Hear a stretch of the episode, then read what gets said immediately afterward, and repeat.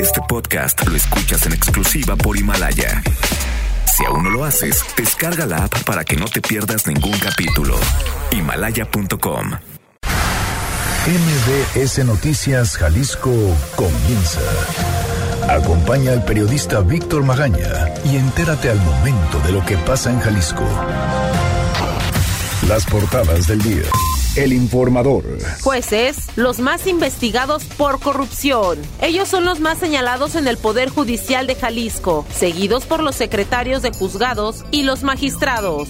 El diario NTR. Propone al Faro más burocracia. Plantean crear nuevas plazas para el próximo año. Milenio Jalisco. Identifican a más de la mitad de cuerpos hallados en fosas. La fiscal Blanca Trujillo señaló que el proceso de reconocimiento ha sido complejo. En lo que va del año, se ha encontrado casi una veintena de casas convertidas en cementerios clandestinos en Jalisco. El Sol de México. Baja la confianza de los empresarios. Pega pesimismo en el sector comercio, según INEGI. El financiero rechaza México inspecciones laborales de Estados Unidos, inaceptables y afectan competitividad. Este es un avance informativo MBS Noticias Jalisco. Buenos días. Hoy en MBS Noticias Jalisco, autoridades de Tlajomulco presentaron el modelo de la primera preparatoria incluyente esperan abrir un grupo con alumnos de la comunidad sorda para el ciclo de 2020B. Presentan la segunda edición de la Guía de Arquitectura de Guadalajara. Este lunes, la Secretaría de Seguridad Pública de Jalisco detuvo a un hombre que grababa a una mujer en la Feria Internacional del Libro de Guadalajara. En su celular se encontraron 20 minutos de filmación y fue remitido al Centro de Justicia para las Mujeres. Denuncian en redes sociales que un camión de la ruta 622 se pasó el alto en la estación Atemajac del tren ligero, rompió la pluma de paso y casi choca con el tren. Autoridades guardan silencio. De esto y más en un momento. Muy buenos días, ¿cómo le va? Hoy es martes 3 de diciembre de 2019. Erika Arriaga se encuentra en la producción de este espacio informativo y Hugo López en los controles operativos. Los teléfonos en cabina son el 36 298 248 y el 36 298 249. Las redes sociales, arroba MBS Jalisco en Twitter, MBS Noticias Jalisco en Facebook y mi cuenta personal, arroba semáforo en ámbar. Además, también tenemos un canal en Telegram. Usted nos encuentra como Víctor Magaña guion medio MBS. Boletos para Kevin Johansen el día de hoy estaremos sorteando. Aquellas personas que se comuniquen con nosotros, nos dejen su nombre completo y un correo electrónico. Escucha nada más. Ay, si pudiera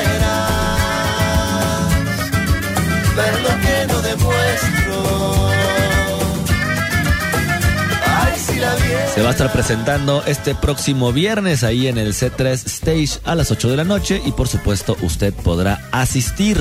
Oiga, ya escuchaba en el resumen de nuestra compañera Erika sobre esta denuncia que se hizo el día de ayer en las redes sociales. Una ruta, un camión de la ruta 622 se pasó el alto de la estación del tren, rompió la pluma de paso el tren venía en camino. Bueno, imagínese el pánico que le dio a los usuarios de esta ruta con número económico. Ahorita aquí también debe de aparecer. La unidad es la S0588 con, y también viene el folio de boleto doble 084. Fue a las 7.10 de la tarde. ¿Qué fue lo que respondió la Secretaría del Transporte en Jalisco ante esta denuncia? Pues muchas gracias, vamos a pasar el reporte a las personas encargadas. O sea, pase usted a la siguiente ventanilla. Etiqueté yo en las redes sociales a la Secretaría del Transporte, al diputado Jonadab Martínez, también preocupadísimo por el tema de la movilidad. Y bueno, pues hasta el momento no hemos obtenido absolutamente ninguna respuestas. Yo soy Víctor Magaña, son 9 de la mañana con 6 minutos. ¿Qué le parece si comenzamos? Movilidad. Bueno, ¿y cómo está la ciudad el día de hoy? Saludo con muchísimo gusto a Ivette Sánchez con el reporte de esta mañana. Ivette, ¿cómo estás? Buenos días. Gracias, claro que sí. Muy buenos días para todo el auditorio. Vámonos a la zona del ingreso del túnel de Avenida Vallarta a la altura de Plaza Galerías. Se mantiene el cierre total del ingreso de este túnel debido a un accidente. Es el sentido oriente a poniente, las laterales prácticamente colapsadas. Por favor, en la medida de lo posible, evite esta zona. Choque fuerte en Jesús Michel González a la altura de Avenida Villalta deja el cierre de un carril a la circulación. También extreme precauciones sobre López Mateos, tráfico intenso. No es la excepción, el sentido sur a norte bastante cargado desde San Agustín y hasta llegar a la zona de Las Rosas. En este punto encontramos harán un accidente. En el sentido contrario, es decir, de norte a sur, en López Mateos a la altura de Plaza del Sol se acaba de presentar un choque. Lo ubicarán por carriles laterales. Periférico y carretera Chapala muy complicado a la circulación debido a un accidente en el punto. Si usted se dirige hacia el aeropuerto, extreme su tiempo y sus precauciones. Algunos semáforos fuera de servicio, como en Periférico y Juárez en Tonalá, además de los de Tabachines y Paseo de los Sabinos. La policía vial se mantiene alerta de estos cruceros. Buen avance en la circulación de Periférico Norte, no encontrará inconvenientes prácticamente desde la zona del CUSEA y hasta llegar al área de Calzada Independencia. Es la información del reporte. Regresamos con ustedes. Muy buenos días de martes. Muy buenos días también para ti, Betty. Como siempre, muchísimas gracias. Gracias. Seguridad. Oiga, en medio de la saturación forense que enfrenta Jalisco por el hallazgo continuo de personas fallecidas sin identificar en fosas clandestinas, el Estado recibirá ayuda de expertos de la Fundación de Antropología Forense de Guatemala para eficientar los procesos de identificación. El apoyo para la entidad se consiguió desde la Comisión Nacional de Búsqueda y será por dos años. La titular de esta instancia federal, Carla Quintana, explicó que en los próximos días arribarán antropólogos y arqueólogos forenses de Guatemala para el fortalecimiento de las labores en el Instituto Jalisciense de Ciencias Forenses. Aunque apenas se define con el Estado aunque apenas se está definiendo con el Estado cuántos llegarán y su primera tarea será generar un diagnóstico del problema. Escuchemos. Eh, ¿Cuántas personas van, eh, van a, estar apoyando a Jalisco?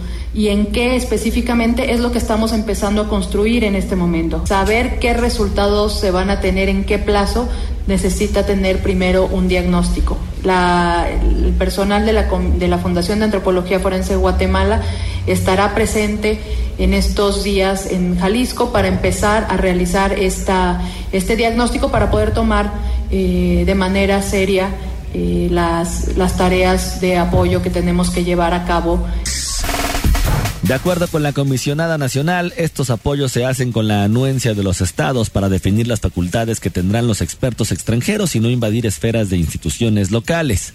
Los especialistas tienen experiencia en personas fallecidas sin identificar de larga data, es decir, aquellas que permanecen en esa condición desde hace años a raíz de negligencias de la administración pasada. De parte de la entidad, el director del Instituto Jalisciense de Ciencias Forenses, Gustavo Quesada Esparza, anunció la inclusión de 40 peritos que conformarán una unidad de identificación forense dentro de este propio organismo, dedicada exclusivamente a los procesos de identificación. Escuchemos. Aquí estamos hablando ya de que serían 12 personas mínimo de las distintas disciplinas que conforman el archivo básico, con la finalidad de tener este grupo multidisciplinario específicamente revisando los archivos existentes, la integración de los nuevos permanentemente. Aquí es eficientar el proceso de identificación mediante esa unidad exclusiva para ese fin. Aceptó que su contratación implicó la asignación de recursos extras desde el gobierno estatal para la institución, pero no dijeron de cuánto. Y además contrataron también un laboratorio externo para procesar muestras genéticas. Fátima Aguilar, ¿cómo estás? Buenos días.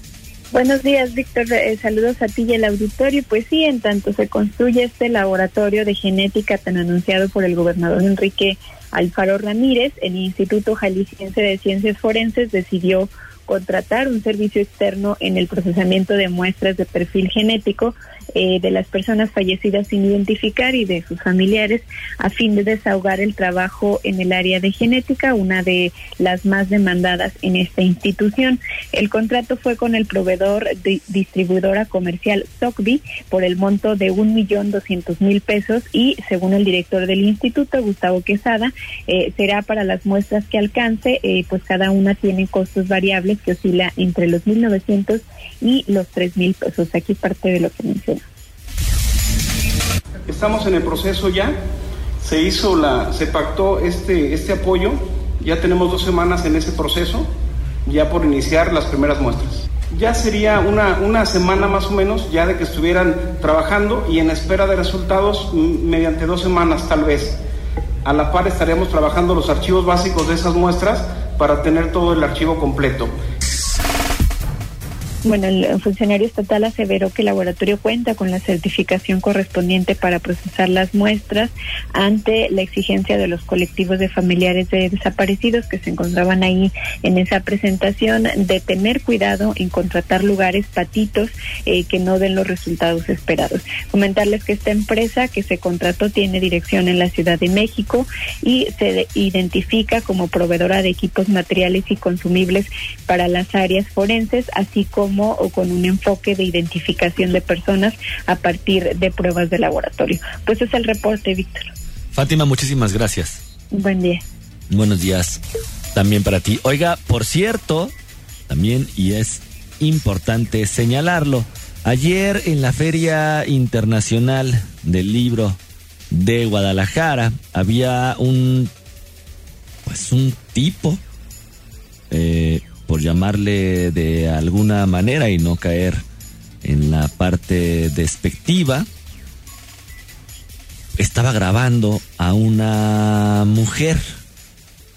Esta se dio cuenta, lo denunció ante las autoridades correspondientes, le pidieron que le pidieron que mostrara las grabaciones de su celular y se encontraron más, perdón usted, más de 20 minutos de grabación. Imagínese nada más el nivel,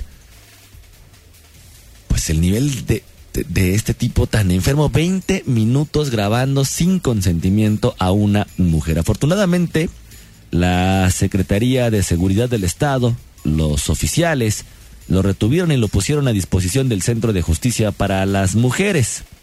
Están, por supuesto, dándole seguimiento. Ya está también a disposición del área especializada para la investigación correspondiente. Y hay que señalar también eh, las cosas buenas, el trabajo que hizo, en este caso, que hicieron estos oficiales, detuvieron a esta persona, vieron la grabación de más de 20 minutos hacia esa mujer y ya están haciendo las investigaciones correspondientes. Nos reportan en las redes sociales que no hay semáforos y tampoco agente vial en la glorieta de Avenida México y López Mateos para que tomen sus precauciones. Son nueve de la mañana con 14 minutos. Vamos a ir a una pausa regresando. El día de ayer, justamente aquí en la FIL, defensores de derechos humanos vieron un estancamiento en seguridad y migración con Andrés Manuel López Obrador. ¿Quiénes fueron? No se vaya, ahorita le cuento. Víctor Magaña, en Noticias MBS Jalisco, por XFM 101.1. Usa código con Citibanamex móvil y paga el... Oye, amigo, ¿se te cayó la sonrisa? Ah, no te creas, ¿me compras un cupcake? Con tu celular, usando códigos QR para transferir dinero a cuentas de cualquier banco. Fácil, seguro y sin comisiones. CODI, Código Cobro Digital y sus logotipos son marcas registradas del Banco de México y las mismas son utilizadas bajo licencia. Más información en www.citibanamex.com diagonal CODI. Estás escuchando MBS Noticias Jalisco con Víctor Magaña. Seguridad.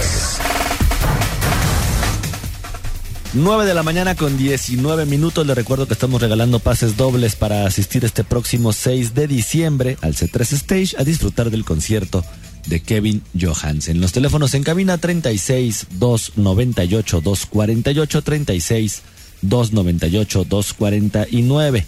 Las redes sociales, arroba MBS Jalisco en Twitter MBS Noticias Jalisco en Facebook y mi cuenta personal arroba semáforo en ámbar. Oiga, las políticas migratorias y la seguridad son agendas en las que no se ha visto mejoría e incluso han empeorado en la administración del presidente de la República, Andrés Manuel López Obrador.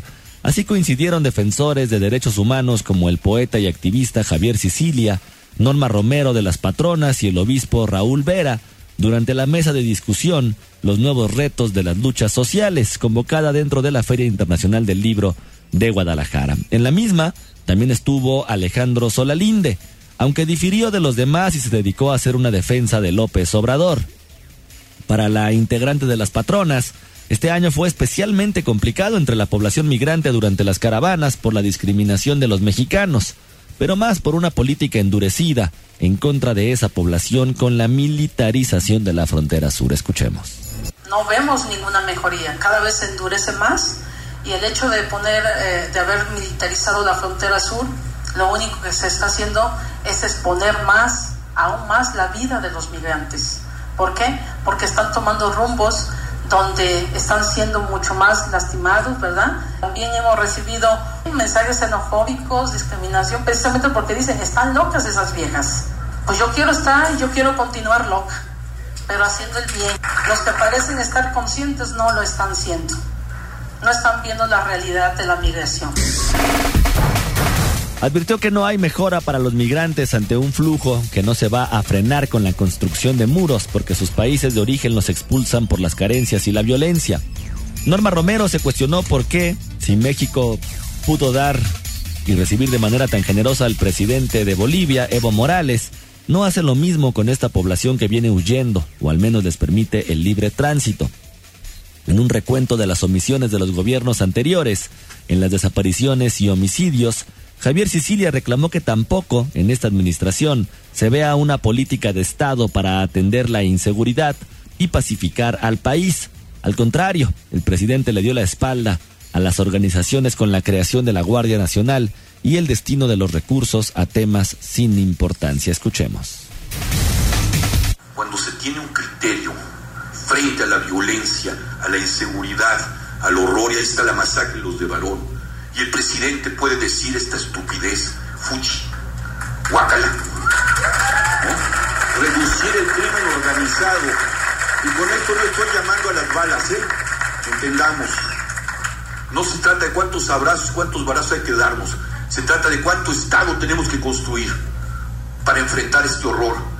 Cuando el presidente dice los voy a acusar con su mamá, hay que avergonzarnos.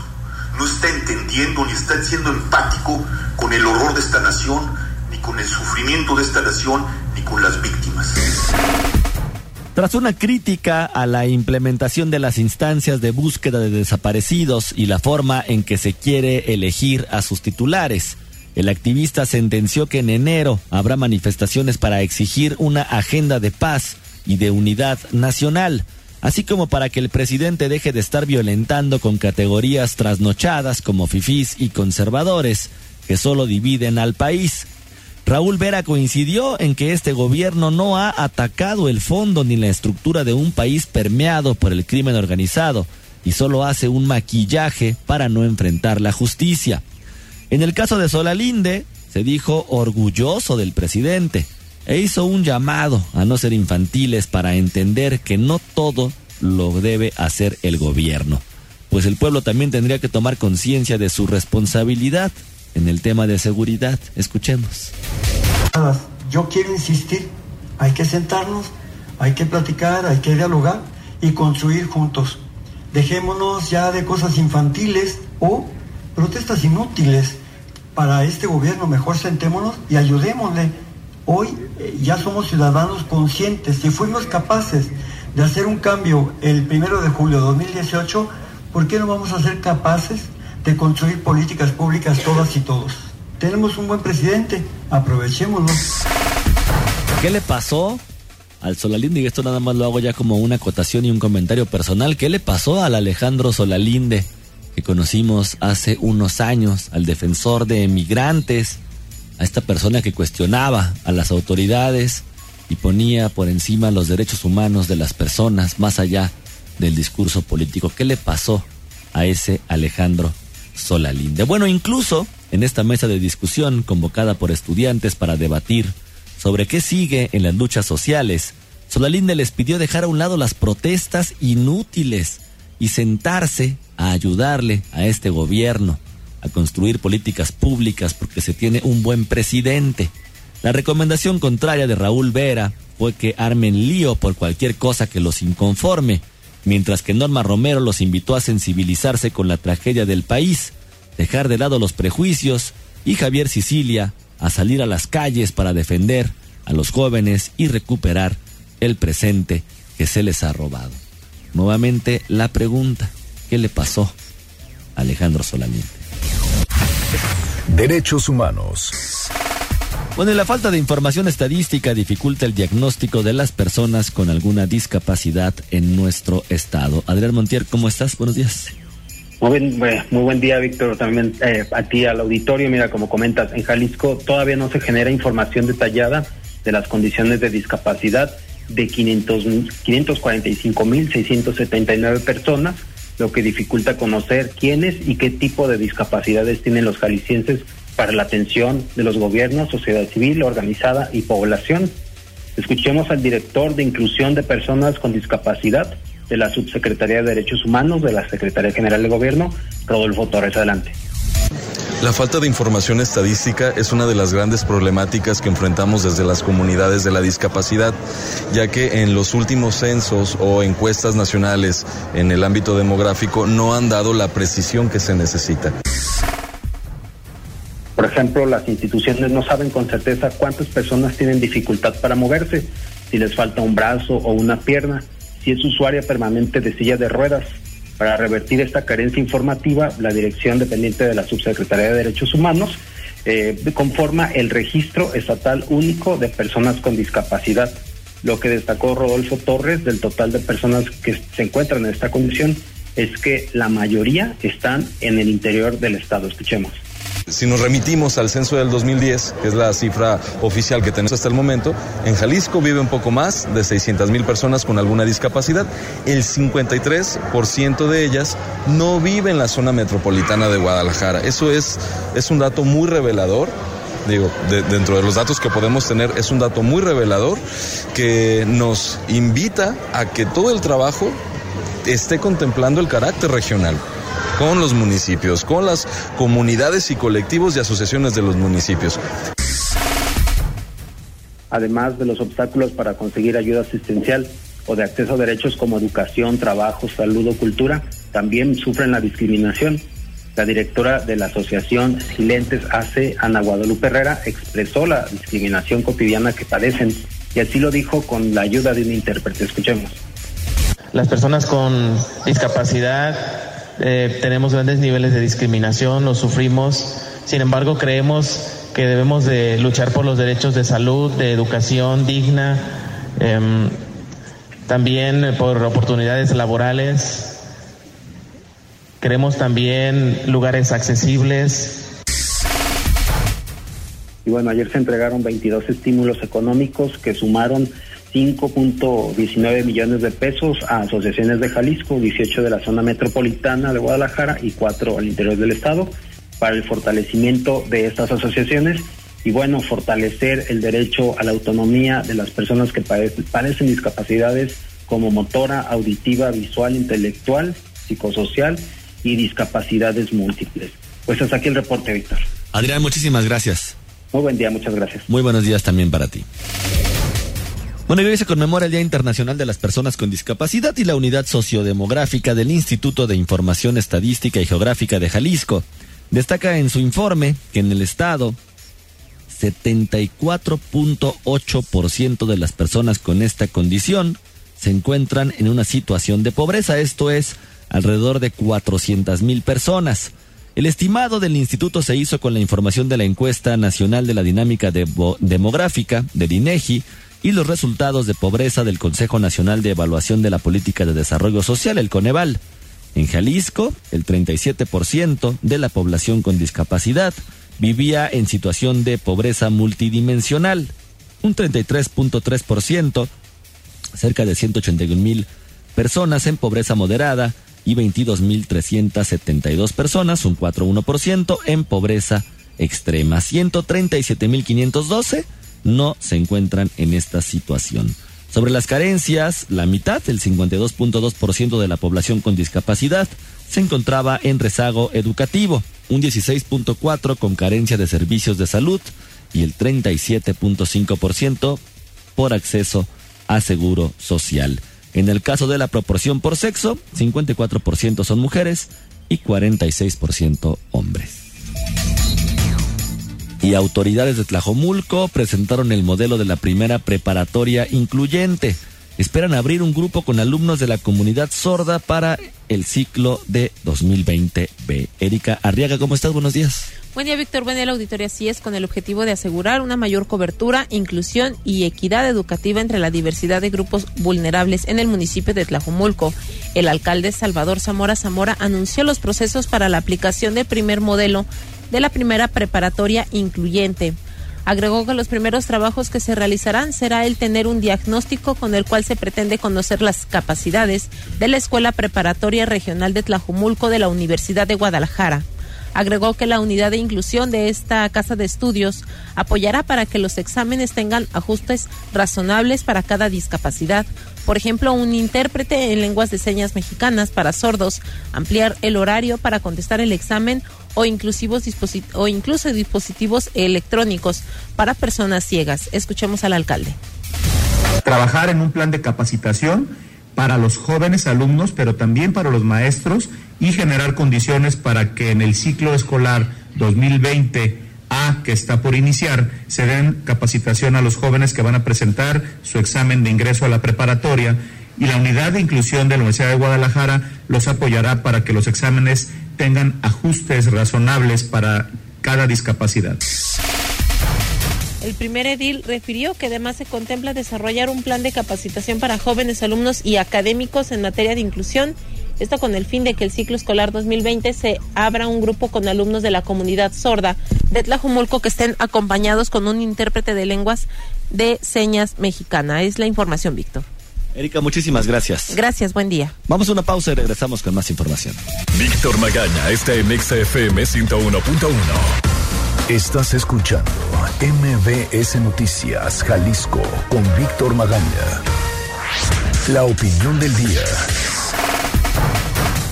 9 de la mañana con 36 minutos. Regresamos a cabina de MBS Noticias Jalisco. Oiga, luego de, varias de varias fiestas o festivales, como se le conoce en redes sociales, de varios informes, de varios anuncios, de más de 200 ruedas de prensa, pues ya llegamos al primer año de gobierno de Andrés Manuel López Obrador. Y con él también llegaron demandas de Estados Unidos en este tratado entre México, el país del norte, y Canadá. Ignacio Román, ¿cómo estás? Buenos días. Víctor, muy buenos días. Pues efectivamente, digamos, se ha hablado, ha habido yo creo que chorros de tinta ahí gigantescos para, digamos, balancear o evaluar el primer año de gobierno de López Obrador. Las posturas han sido muy encontradas a mi parecer, no se pueden establecer conclusiones terminantes. Hay diversos elementos delicados, él mismo lo ha señalado, las cuestiones de la inseguridad y el estancamiento económico, por un lado. Por otro lado, hay elementos, digamos, que presumir también importantes, como ha sido el estabilidad, la estabilidad en materia financiera, de inflación, de tasa de interés, de déficit externo, de déficit fiscal, de reservas internacionales, de tasas de interés, etcétera, y el aumento de salarios mínimos, así como las transferencias sociales amplias entre diversos grupos de la población. Pero si nosotros nos ponemos a ver cuál es la expectativa eh, de digamos del corto plazo, mucho está en función de lo que ocurra con el Tratado de Libre Comercio, con el ahora denominado TEMEC. Y muy particularmente, tal parece que la aprobación está dependiendo de lo que implique la resolución del capítulo laboral. A ver, ¿qué es lo que se está manejando por parte de diversos grupos de los Estados Unidos, pero también algunos de México? Es que el capítulo laboral, si bien implica una serie de elementos muy positivos en términos de derechos laborales, como fue la firma de la Convención 98 de la Organización Internacional del Trabajo y la posibilidad de establecer una mayor democracia sindical y un mayor contrapeso de los trabajadores en la vida de las empresas, no existen elementos vinculatorios de lo establecido en el tratado con consecuencias reales. Es decir, la cuestión es qué pasaría en la remotísima posibilidad de que no se respetaran auténticamente los derechos de los trabajadores. Bueno, pues resulta que, pues en principio podría no pasar nada. Eh, lo que está planteando ahora los sindicatos norteamericanos, concretamente a partir de NFLC, o sea, las, las grandes centrales ligadas al Partido Demócrata y sobre todo ligados a las empresas que pueden estar compitiendo con México, es que se puedan hacer inspecciones del trabajo de los propios Estados Unidos a las condiciones laborales en México, de tal manera que efectivamente se garantice el cumplimiento del tratado. Pero esto se enfrenta a un problema interno muy fuerte. Los grandes sindicatos corporativos han levantado enormes demandas, amparos, diciendo que la democracia sindical, realmente la participación multisindical, la transparencia, la rendición de cuentas por parte de los sindicatos, implicaría una violación a la libertad sindical, es decir, a la libertad que se ha tenido de control durante décadas, cerca de un siglo, en el caso mexicano y los empresarios se están negando a la intromisión de los Estados Unidos porque hay un temor de una generación de vida sindical realmente independiente en México y por el lado de los Estados Unidos hay una presión para que efectivamente la mejora en las condiciones laborales implique una condición menos desleal, más equitativa entre México y los Estados Unidos el gobierno está entre la espada y la pared, porque por un lado no puede simplemente negar el peso del Consejo Coordinador Empresarial, la gran cúpula empresarial de México, y menos puede aún simplemente rechazar la lógica que está viniendo desde los Estados Unidos. En otras palabras, la resolución es de pronóstico reservado y es la gran traba para que finalmente se acepte el TEMEC. Entonces, pues habrá que esperar en estas últimas semanas del año qué es lo que se resuelve al respecto. Habrá que esperar. Ignacio Román, muchísimas gracias. Muchas gracias, Víctor. Pues de los ganadores para asistir este próximo 6 de diciembre ahí al C3 Stage a disfrutar del concierto de Kevin Johansen. Aida Nayeli Bautista Morales, Kemji Octavio Asano Trujillo y Eric de Jesús Cervantes Torres. Lo que tienen que hacer es acudir aquí a las instalaciones de Avenida Novelistas número 5199 con una copia de una identificación oficial. Ahí en Ventanilla con Anabelita de 9, de 10 de la mañana, perdón, a 4 de la tarde. Tienen hasta el jueves, los que se los ganaron hoy, hasta el jueves para recoger este pase doble. Si no, el viernes los estaremos sorteando. La persona ganadora del día de ayer, recuerde, tiene hasta el día de mañana para recogerlos. Yo soy Víctor Magaña. Pase usted un muy bonito día. Aquí concluye MBS Noticias Jalisco. Acompaña a Víctor Magaña y su equipo de profesionales de lunes a viernes a partir de las 9 de la mañana por Exa FM Guadalajara. Este podcast lo escuchas en exclusiva por Himalaya. Si aún no lo haces, descarga la app para que no te pierdas ningún capítulo. Himalaya.com